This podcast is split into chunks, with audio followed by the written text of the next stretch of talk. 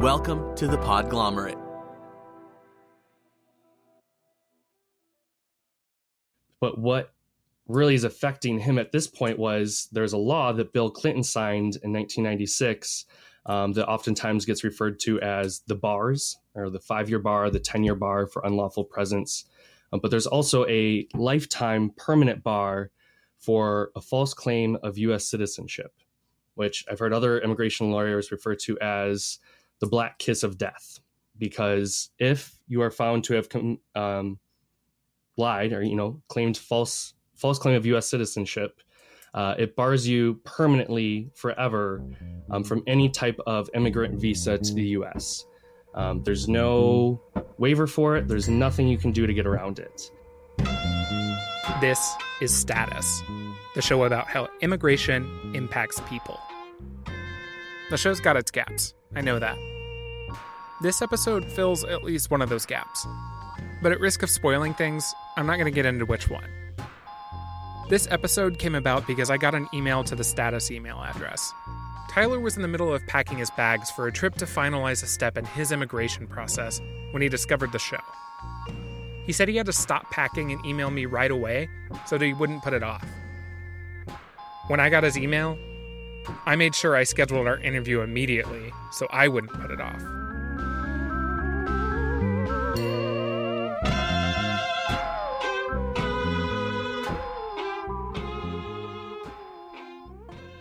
Tyler lives in Milwaukee. He's a SEVIS coordinator at the University of Wisconsin. And because he'll do a better job than I can, I'll let him tell you what that means. So I work for the University of Wisconsin Milwaukee. Um, I've been there for uh, three years now. Uh, I primarily worked with domestic students through admissions, but in February, I switched over to international um, admissions essentially. Uh, it's been a long term goal of mine for really about eight years since I graduated from um, undergrad. And so I now work as the SEVIS coordinator, which is the entire federal database that tracks um, all F1 students uh, that are looking to come to the United States to study some type of academic program. So um, that's my current job right now, uh, which has been really interesting to kind of get involved with that. Obviously, I've had my own kind of immigration story going on for the past few years now. Just from our few hours of interaction, I can tell you that Tyler is an extremely sociable person. He seems like the kind of guy who makes great friends very easily. The kind of guy you want to be friends with. But what I can also tell you is that Tyler's a bit of an immigration nerd.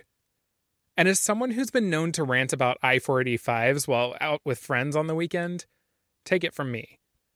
I don't see it as a bad thing that Tyler is super passionate about both the process and the people. I mean, there, there is a litany of different things that cause or that need to be changed in SEVIS. And so when you have over 1,500 people that are changing majors all the time, that are updating their phone numbers, updating email addresses, updating addresses, um, it, it truly is a full time job just to continuously update the federal government's database. It, it's our responsibility to ensure that students' immigration records are accurate. And that was actually, I think, part of the reason why I ended up getting the job is that I've been working at UWM for two years already. I developed um, a strong reputation at the university, um, but I was also able to talk about my own immigration story uh, with Eddie and the stuff that we've gone through, and that I understand this. You know, this isn't just a clerical job. Isn't just administrative. That this truly is affecting people's lives and everything that goes along with it. And so I think I really fortunately, unfortunately, got emotional during the interview just talking about it. But I think it also helped kind of indicate my understanding that it, is critical that we maintain everybody's SEVIS record accurately because the consequences of not having it accurate 100%, 100% of the time, um, it really is life changing for for students. Um, and potentially in very negative ways. So um, it, it's it's stressful and important work that we sometimes are responsible for doing, but I really enjoy it. To help you understand Tyler's passion, let's meet Eddie. The first thing you should know is that Eddie grew up in a small town in Mexico. I was 14 and being gay in a little town where I'm from, it was not easy because I was, you know, like uh, I was in the closet, you know, I was not out, and you cannot be out there because uh, bullying to be in, you know, in school. Um, it was a little scared. I, th- I was a little scared, and then I was attached to my mom a lot, and then my mom, um, she had cancer in Mexico, and then that's why, like, my family, uh, my brother, helped my mom to come to United States because in Mexico, um, they tell her that uh, they couldn't do nothing for her cancer because she was already like level, I think level three or level four, something like that. So my brother find a way to kind of help my mom to come to United States to Milwaukee, and then um, they take care of her here, and my mom's still alive now. Um, I think that was kind of the reasons that I might say, you know, like yes, I'm coming to see my mom. So uh, my family pays, you know, what are the I don't know you heard before the coyotes, coyotes. So uh, my family pays these coyotes so they find a way how to you know bring people to united states so they i didn't know i remember like barely little i was 14 you know like half of my life you know i've been here so i kind of remember things like a dream kind of but i don't remember exactly everything so uh it was very quick everything like i remember they you know they talked to me nice kind of like tell me like hey you want to come see you know like uh, you want to come see mom? I remember my brother was telling me, and then, um, you know, I was 14 and I was like, yeah, yeah, I want to go. And then everything was like, I supposed to come for a few days just to come see my mom. I don't remember that much from the airport. So um, I remember that they paid someone on the plane. Um, it was uh, one of the girls that work on the plane to take care of me. I think like when you're underage, they can check you. They put you on the back of the plane, something like that, and um, they overlook of you. So um, uh, they kind of fill it up all the things they they handle to me because I didn't speak any English at all. I think maybe like hello, probably like my name is Eduardo, but not that much. Um, I kind of remember like a dream that I was like really little, and I look up and they tell me to handle all the documents to the officer so I don't know it was an officer or just like a checkpoint or something. So that's where um, I handle the documents, and then uh, my family was waiting for me outside, so they just walked me out. This wasn't just a trip to see his mother. Eddie would end up learning English, finding work, and staying in the US even longer than his mother did. But that moment at customs the one he says felt like a dream, that moment would turn out to be pivotal for him.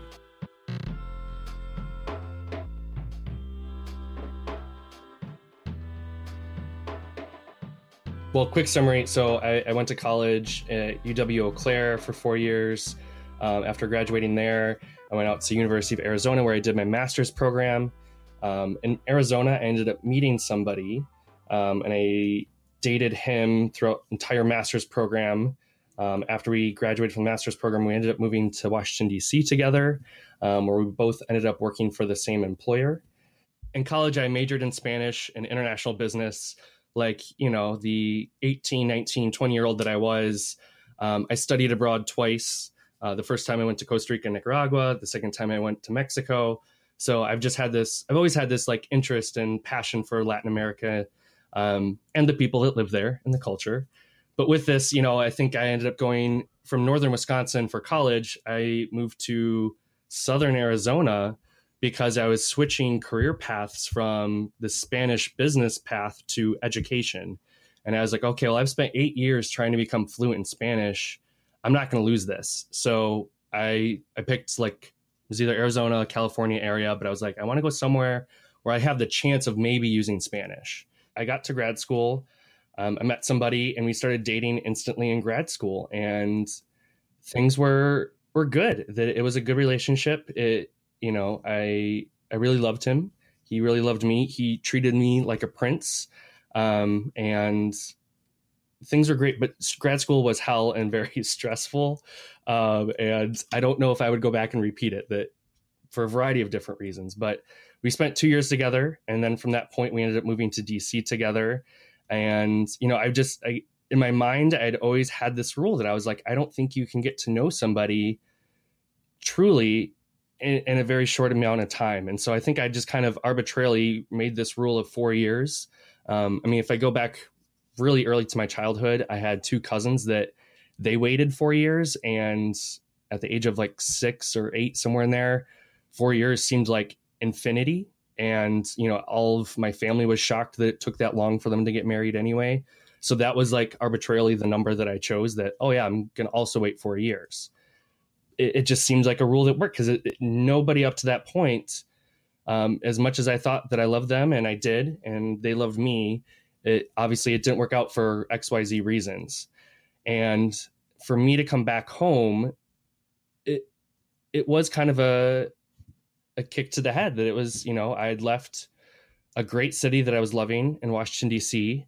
Um, I'm now living in my parents' basement, unemployed, temporarily working at my at, at a furniture store where my dad is a manager, um, not making very much money. You know, like there was, it, it was kind of a difficult time in general, and it just didn't seem right that I just exited a three year relationship. Like I need to be single.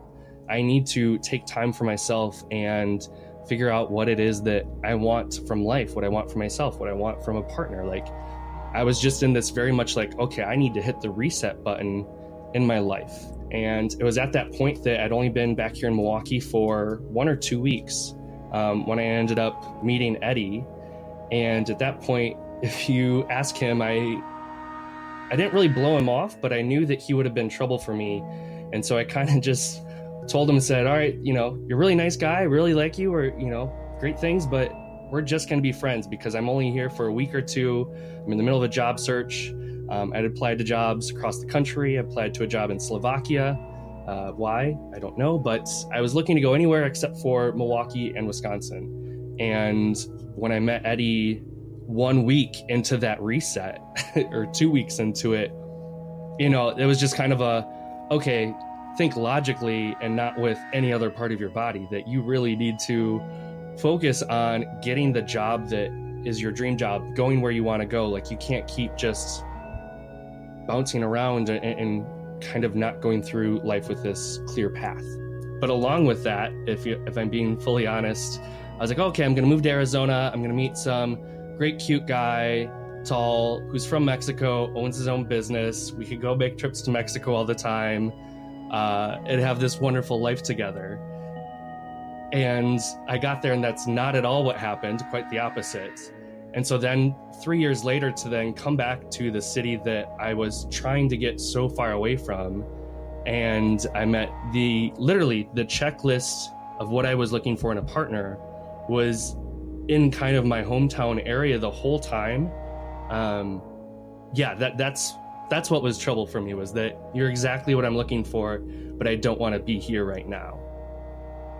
Actually, uh, ended up pretty well. Like I was dating a lot of guys, and I don't know, uh, but always it was issue. It was something that I didn't like about it, and uh, even my girlfriends they were like, "Oh my god, look at this guy! He's so handsome." I was like, "Yeah," but always it was something, and then when I met Tyler, it was some connection. It was different than the other guys that I was I was you know dating. When he told me that he was only here for a few uh, you know a few weeks, uh, I was like, oh, I, I I need to show him that I really like him actually. And then uh, he called me like in like in two weeks, like the second week, he called me and saying that he the one that I take serious, that he was planning to move that he didn't want anything, you know, like serious with me.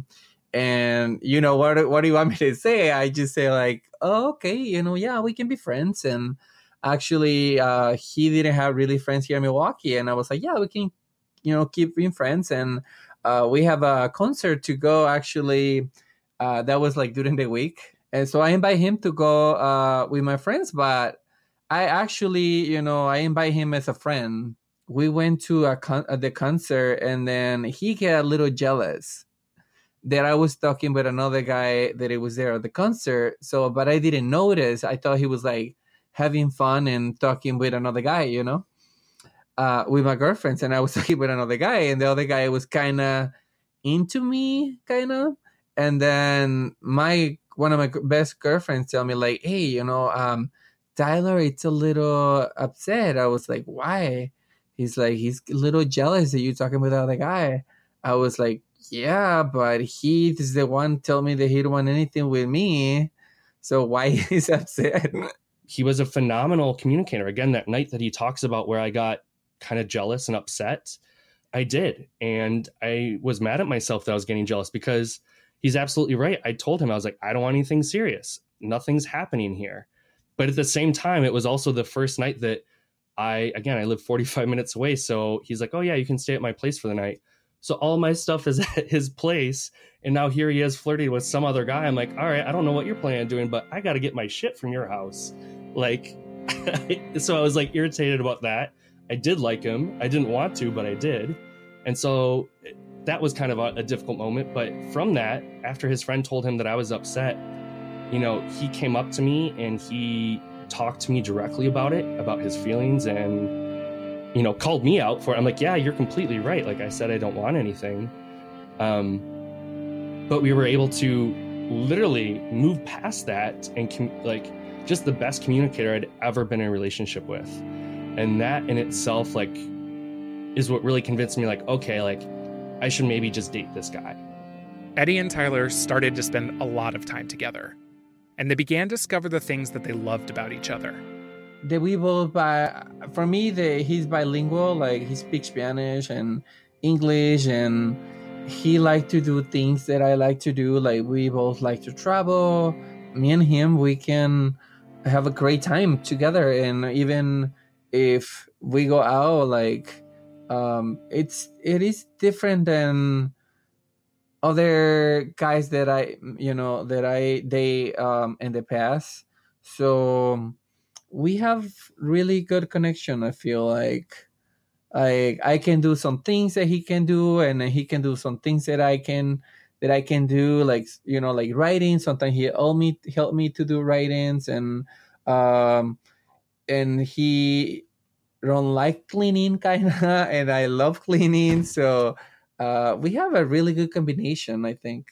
We were spending at least half of our week with each other, um, and that we found that we really enjoyed doing a lot of the same things, um, but even to a point where we didn't know we liked doing them. Um, like one big example that comes to my mind is um, Eddie didn't listen to any Spanish music at all before he met me because when he moved to, you know, he tried listening to all English music that he was trying to learn the language. And same thing with me that after trying to become fluent in Spanish, that's all I listened to is Spanish music. And so it was just this really cool thing that I was able to share that with him. Like, how do you not know about Maluma? How do you not know about, you know, obviously everybody knows about Daddy Yankee, you know, different artists like this, but I was like, this is all I listened to. And then from that, he ended up finding that he loved that music as well. There was a particular moment that helped Tyler understand how he felt about Eddie. It was when Eddie shared with him that he was undocumented. Eddie not only like demonstrated that he could communicate well, but he went out and proved it. You know, just I think him also sharing his immigration status with me, like I knew how significant that was that it literally is like as a gay man coming out of the closet. And you know him telling me that even some of his closest friends didn't know that. And here he is telling me after three you know it's just there was just so many different things that clearly we had this very clear and strong connection. And after like six or seven months that's when you like officially asked me to be your boyfriend and I I did not give a good reaction. yeah, again. he just stay quiet and I he panicked. say, ah. I panicked. And uh, again, you know, it was, it was one of those things. It wasn't that I didn't want it, but I had just gotten out of a three year relationship. And, you know, I was living back home in my parents' basement. it, it was just kind of a lot of things were coming at me very quickly, and I wasn't sure how to take it. Clearly, Tyler said yes. He still didn't want to stay in Milwaukee long term, but what that meant was starting to change. And again, he, he was just the total package. So that's why, you know, it kind of kept snowballing from, no, we're just going to be friends to, okay, well, we can date for a little bit, but I'm still leaving to, all right, we're dating. I don't want to lose you. So maybe I'll look for jobs around this area. Um, and that's when finally I ended up getting two job offers, one at University of Iowa, um, actually working with a good friend of mine and kind of the dream job of what I was looking for at that point, or a job in Milwaukee, which I was also very excited about, but I knew my family knew that Milwaukee was not the place I wanted to be because I grew up here. And uh, but at that point, I was like, you know what? Like Eddie had his own business at that point. There was no way that he was going to be able to pick up and move to Iowa.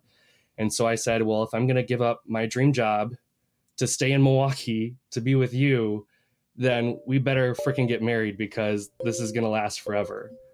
Jobs, I can get other jobs. Like I've never met anybody in my life like Eddie. And if I'm going to give up this job, like clearly that means that Eddie is something special. And whether or not it's perfect, it doesn't matter.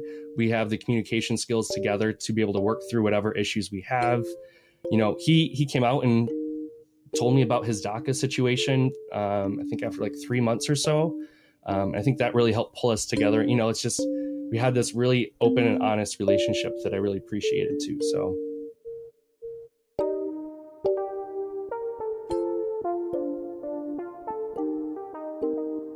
We get married May 23rd, 2015. That is about a month before it was legal across the entire US.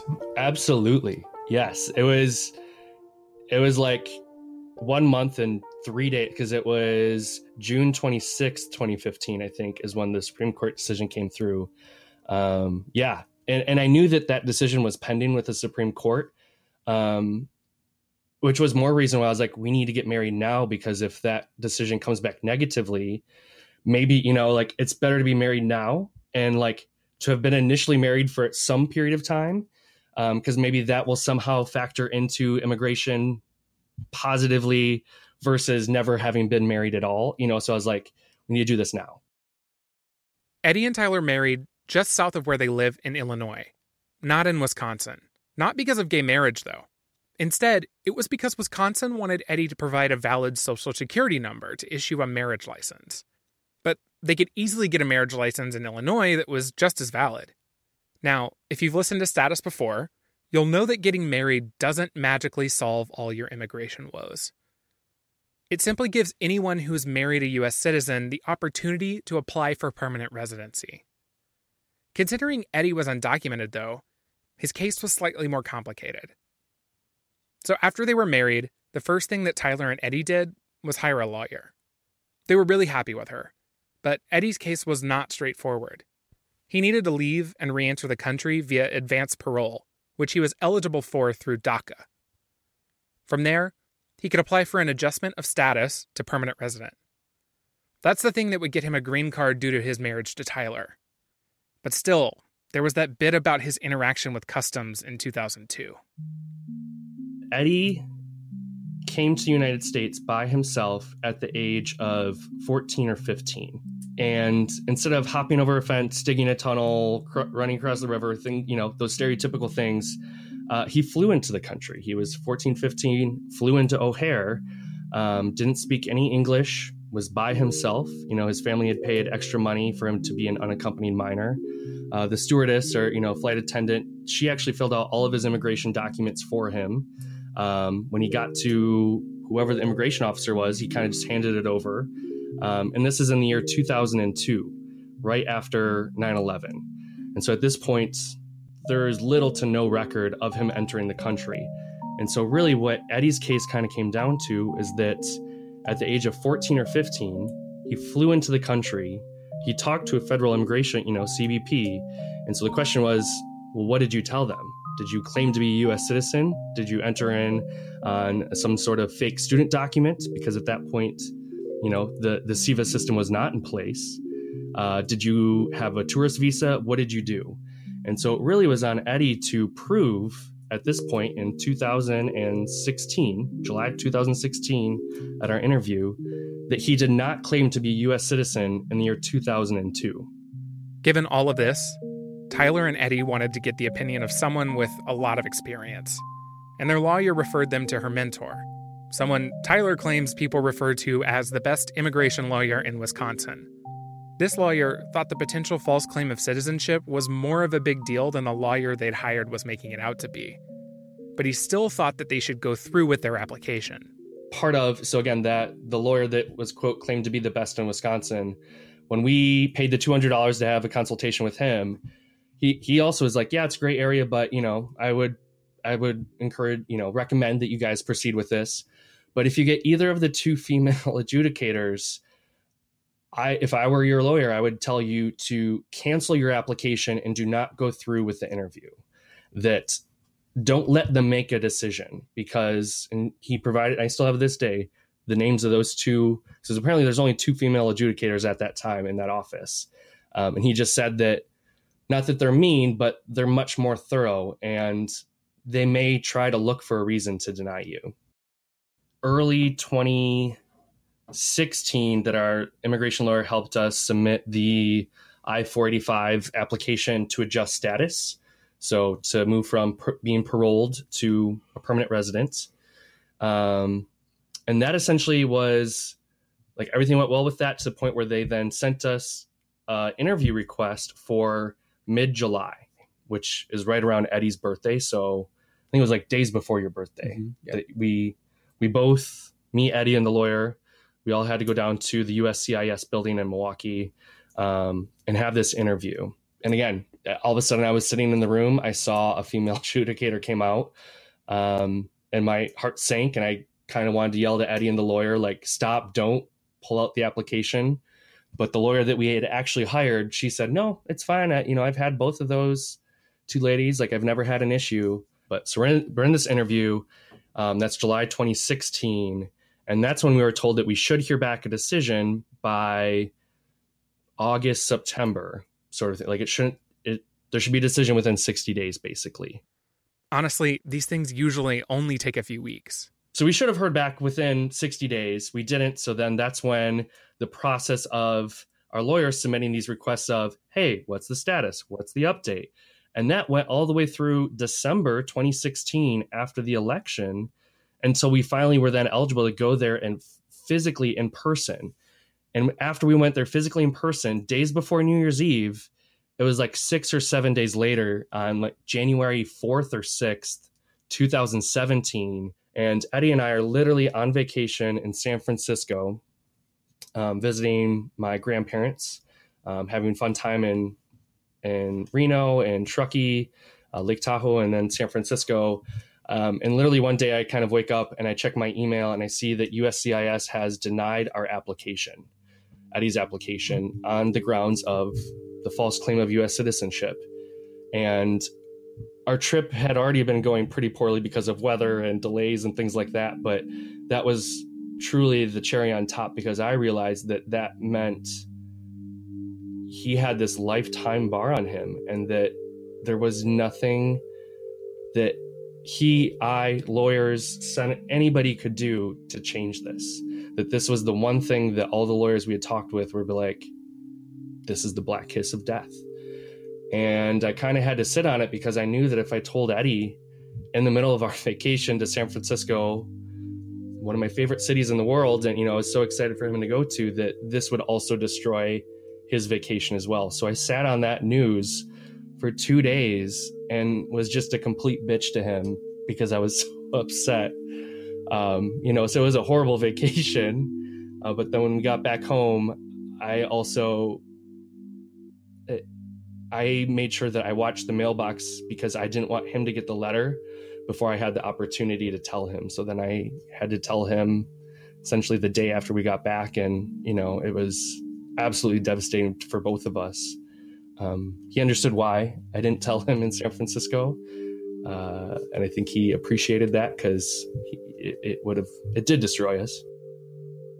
You know, because it was very much, I mean, we were told that Eddie's case was a gray area, that yes, there he may not be able to prove that he didn't claim U.S. citizenship, but he was also 14 at the time. Like he was a minor. He doesn't have the capacity to know and make that that claim. And I found all like literally the manual that is given to adjudicators in USCIS. I've done all this investigation online, and lack of capacity is one of them. Um, so she again, that's where that gray area kind of fell in is that most reasonable adjudicators would not have found him ineligible because of that.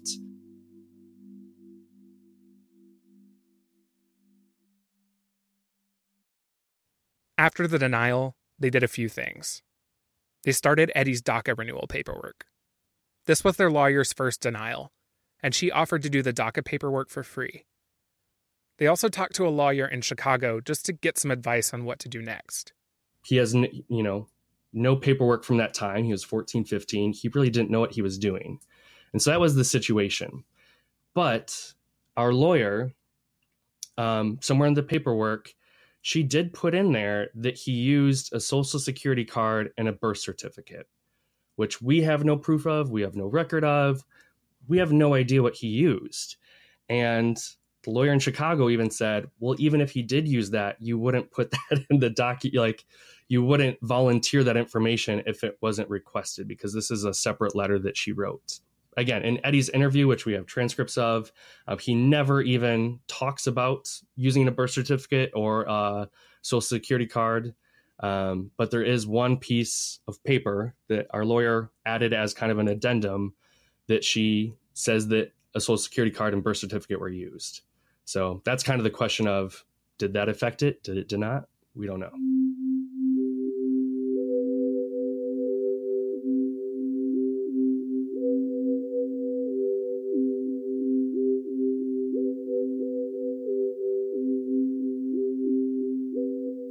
I mean, I've had I've had depression in my life. I've gone through some very serious dark times, but that three weeks was also right on par with severe deep depression.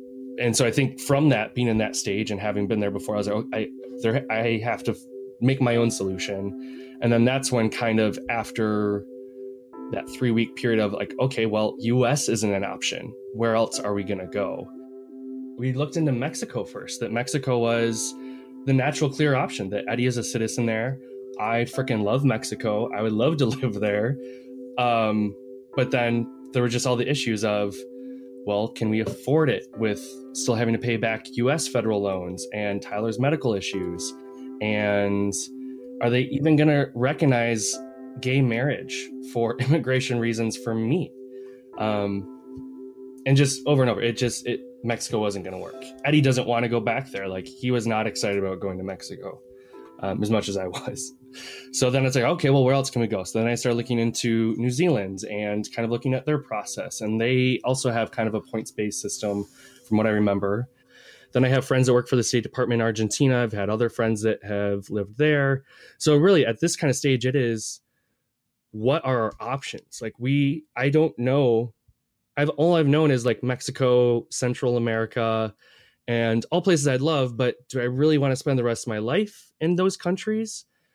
Yeah, that was a big question mark too. You know, as I, I lived there before, but I don't know if I want to live there permanently. And then that's when one day it suddenly hit me like, well, what about Canada? I don't know anything about it. And I started looking into it, the immigration system, um, and the Canadian government, I really got to hand it to them. Everything that you need to know about Canada is all on one governmental website. It's all designed the same, it's all organized. Um, when you first go there, it looks kind of basic, but after you go there daily for several months, it's super intuitive to navigate um, compared to anything US that every different agency has its own webpage. And anyway, but before Tyler tries to move us forward, I want you to know that while working on this episode, he sent me a bunch of his research and records. And let me tell you, Tyler has built his own Immigrating to Canada website.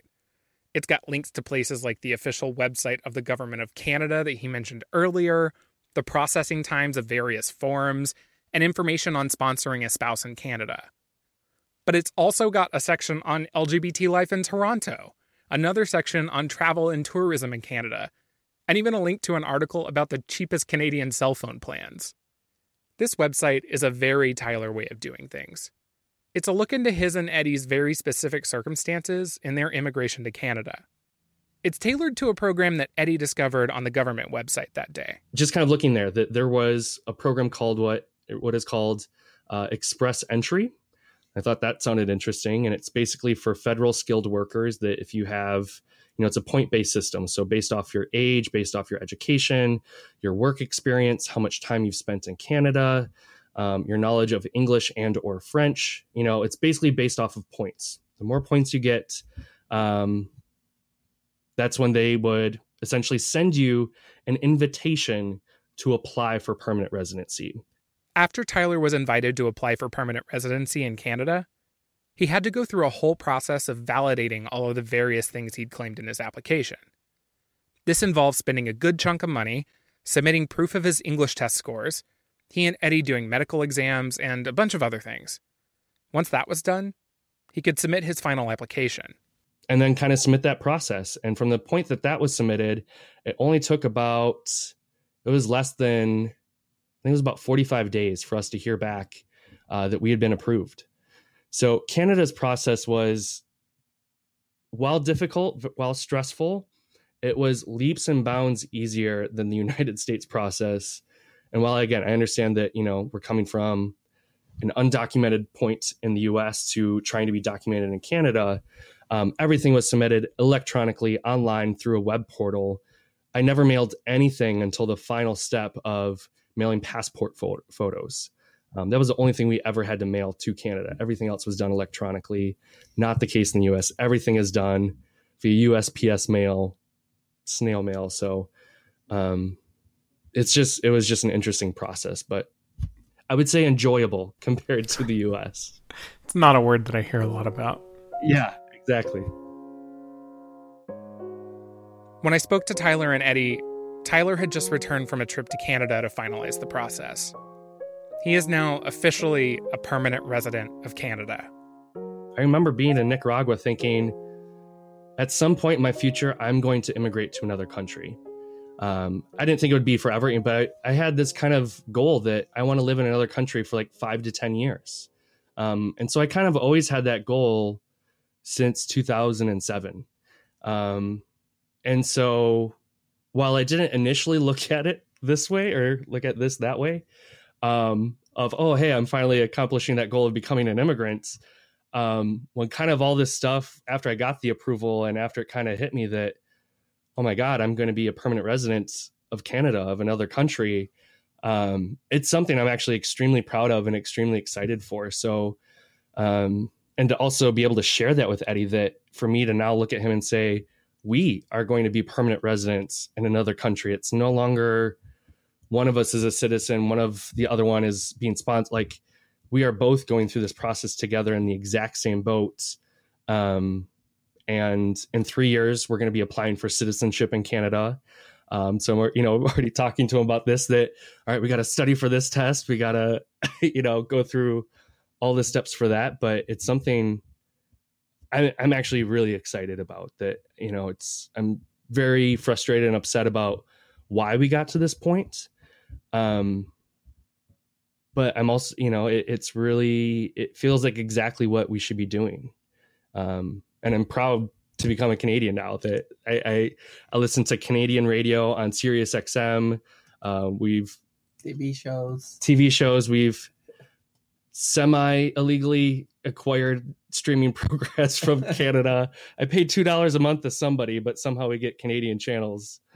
Uh, so you know, it's it's. I think we've very slowly tried to incorporate ourselves into the Canadian culture, and both try to learn what it's like to be Canadian. And as soon as something comes on TV that's talking about Toronto, I'm yelling at Eddie from the other room, like, "Get in here! They're talking about Toronto." A. Yeah, we say "a" a lot.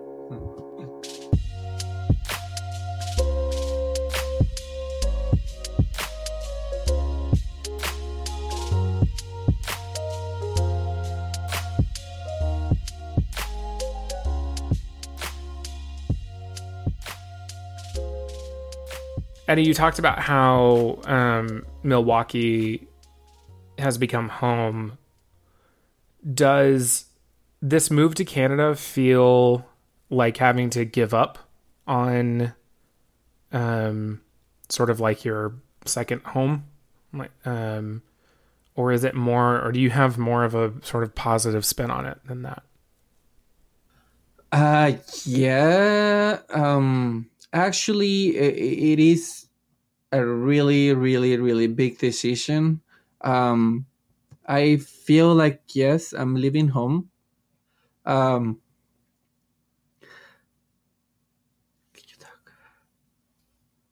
He's a little emotional right now. Just give him a minute.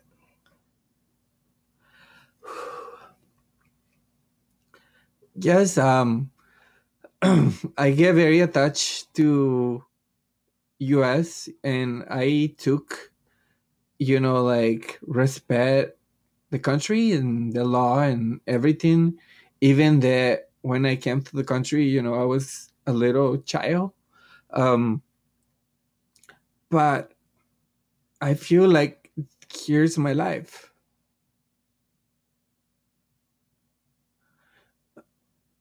Like i i learned everything about the culture and you know everything that if i was like i don't know that much about mexico. Like tyler maybe he been in mexico to many states than i so i don't know anything about mexico but i know more about us and um here where i feel like you know friends are your family and the people that i work with um have, of course i'm gonna miss all of them but i have to see in my future.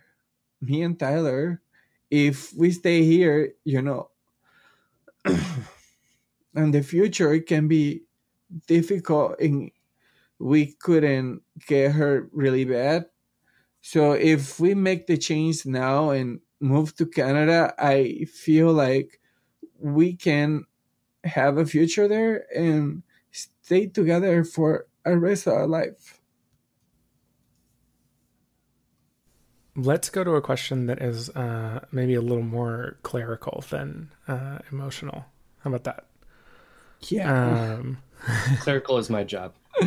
um, As, I mean, kind of as you were talking about earlier, I mean, Eddie kind of brought this up, but we do complement each other well. Where I handle everything clerical paperwork. like, I I had to open bank accounts, and even just today, like, I had to I do all that stuff.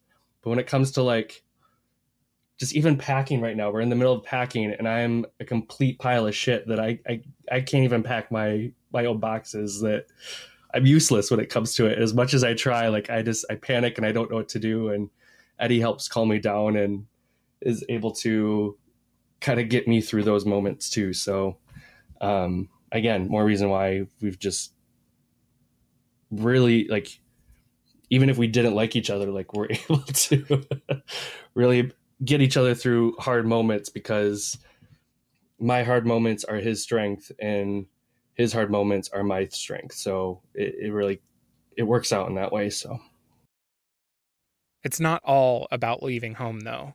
Eddie and Tyler are excited to make a new home in Toronto. What do y'all think your new life is going to be like? awesome. I think it's gonna be good. Eddie owned his own business in hospitality for a while. And right now, he does the same kind of thing for a big hotel chain at one of their nicest properties in Milwaukee. Tyler tells me very proudly that Eddie's hotel ranked 10 out of like 450 during a surprise inspection, and that he was directly responsible for that. He's kind of a big deal at work right now, so he shouldn't have any trouble staying with his company in Toronto. And Tyler? Well, he might just get to stay on at UW Milwaukee. It's not actually that far away from Toronto. He probably can't remain a SEVIS coordinator for a few reasons, but he's hopeful that they can work something out. And before we wrap up, let's remember why Eddie came to the United States in the first place. His mom came to Milwaukee to be treated for cancer. She's been back in Mexico for a while now, but His mom is still sick. She is much better, but she has had cancer. She's still dealing with it. And that's one thing that's always really hurt me is that if something happens to his mom next week, tomorrow, you know, that he can't leave because he wants to go see her or be with her. Um, and that's just always really hurt me to know that he doesn't have that freedom to go see his mom who he may not have a chance to go see her again which is why again when we received that denial i was like okay well if there's no options in the us then we're looking elsewhere and so more reason why we're more excited to go to canada is that as soon as we get there right now we can go anywhere in the us and have fun in the us but we can't leave and once we get to canada we can go anywhere in the world including mexico and go do all these fun things but we can't come back to the U.S.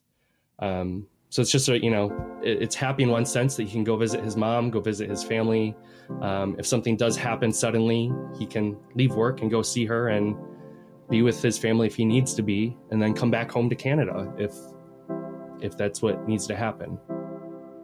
Tyler texted a couple of days ago. The big move is July 16th. Eddie's already making plans to visit his mom a week later.